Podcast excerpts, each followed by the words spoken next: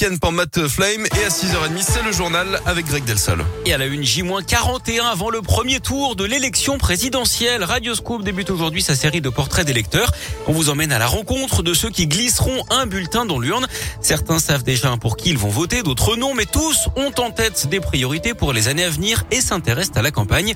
Ce matin, on vous présente le portrait de Philippe, danseur et directeur d'une école de danse à Villeurbanne. Marqué par les restrictions sanitaires, Philippe regrette aussi la politique jugée trop libérale d'Emmanuel Macron. Entre la suppression de l'I S F et la baisse des A P L, au-delà du fond, la forme lui a aussi posé problème. Un président, il rassemble, il pense un peu à tout le monde et peut-être pas à son parti ou à ses partisans ou ses puissants, et cetera. Un manque d'écoute, lui-même une attitude. Euh, on se souvient, euh, les Gaulois réfractaires, j'ai envie d'emmerder les non-vaccinés. On parle pas comme ça aux gens, je pense. Comme à chaque élection, il ira voter avec conviction au premier tour plutôt en faveur de Yannick Jadot. L'engagement écologique, c'est important. C'est vrai que ça serait pas mal de laisser la chance aux écologistes. Peu importe qu'il ait des chances d'être président, c'est qu'est-ce qui me semble être une priorité du moment. Je suis assez sensible à ça. J'ai des enfants. En tant que parent, ça fait peur. Autre priorité pour lui, l'éducation. Il faudra tout réformer dans l'école. Revenir à l'essentiel, donner du savoir, des projets de groupe, par l'artistique, par le sport, par la création. Ma première mesure, ça sera un acte fort sur l'école. Il regrette d'ailleurs que le sujet soit le grand absent de la campagne.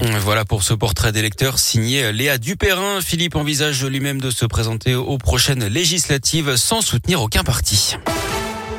L'actu, c'est aussi le retour à l'école aujourd'hui à Lyon dans un contexte sanitaire allégé. Fin du masque dans les cours de récréation, mais il faut le garder à l'intérieur. Le brassage par niveau est de nouveau possible, ce qui veut dire que si un enseignant est absent, les enfants pourront être dispatchés dans d'autres classes de même niveau. Un seul autotest est désormais nécessaire à J plus deux si on est cas contact. C'est valable pour les adultes et pour les enfants.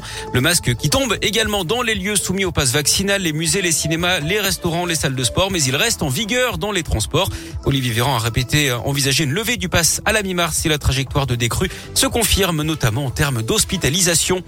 La Russie, seule au monde, la communauté internationale se mobilise pour sanctionner Moscou après son invasion de l'Ukraine la semaine dernière. À Lyon, deux mille personnes se sont rassemblées hier place Bellecour en soutien au peuple ukrainien.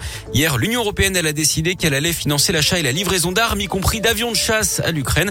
La France va également renforcer son soutien à l'Ukraine en équipement de défense et durcir ses sanctions contre la Russie en visant notamment l'accès à la plateforme interbancaire SWIFT. Emmanuel Macron tient un nouveau conseil de défense à onze heures ce matin. La France qui va également porter une résolution à l'ONU concernant l'aide humanitaire en Ukraine. Hier, Vladimir Poutine avait choqué le monde en brandissant la menace de l'arme nucléaire inacceptable pour les États-Unis qui vont appeler leurs alliés pour coordonner une réponse unie. Aujourd'hui, plus de trois cent soixante-huit mille réfugiés ont fui les combats en Ukraine, dont plus de la moitié sont entrés en Pologne. Leur nombre continue à augmenter d'après les autorités polonaises. Le conflit qui a également coûté la vie à trois cent cinquante-deux civils, dont quatorze enfants. Un espoir hein, tout de même avec ces pourparlers qui devaient avoir lieu cette nuit entre la Russie et l'Ukraine. Ce sont les premiers depuis l'invasion russe, donc la semaine dernière.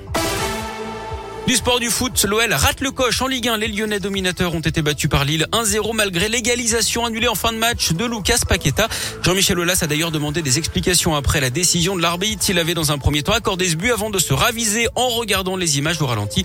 En tout cas, ça coûte cher à l'O L hein, puisque les Lyonnais reculent à la dixième place du classement et ratent une occasion de se rapprocher du podium alors que les concurrents directs s'étaient pour la plupart ratés ce week-end.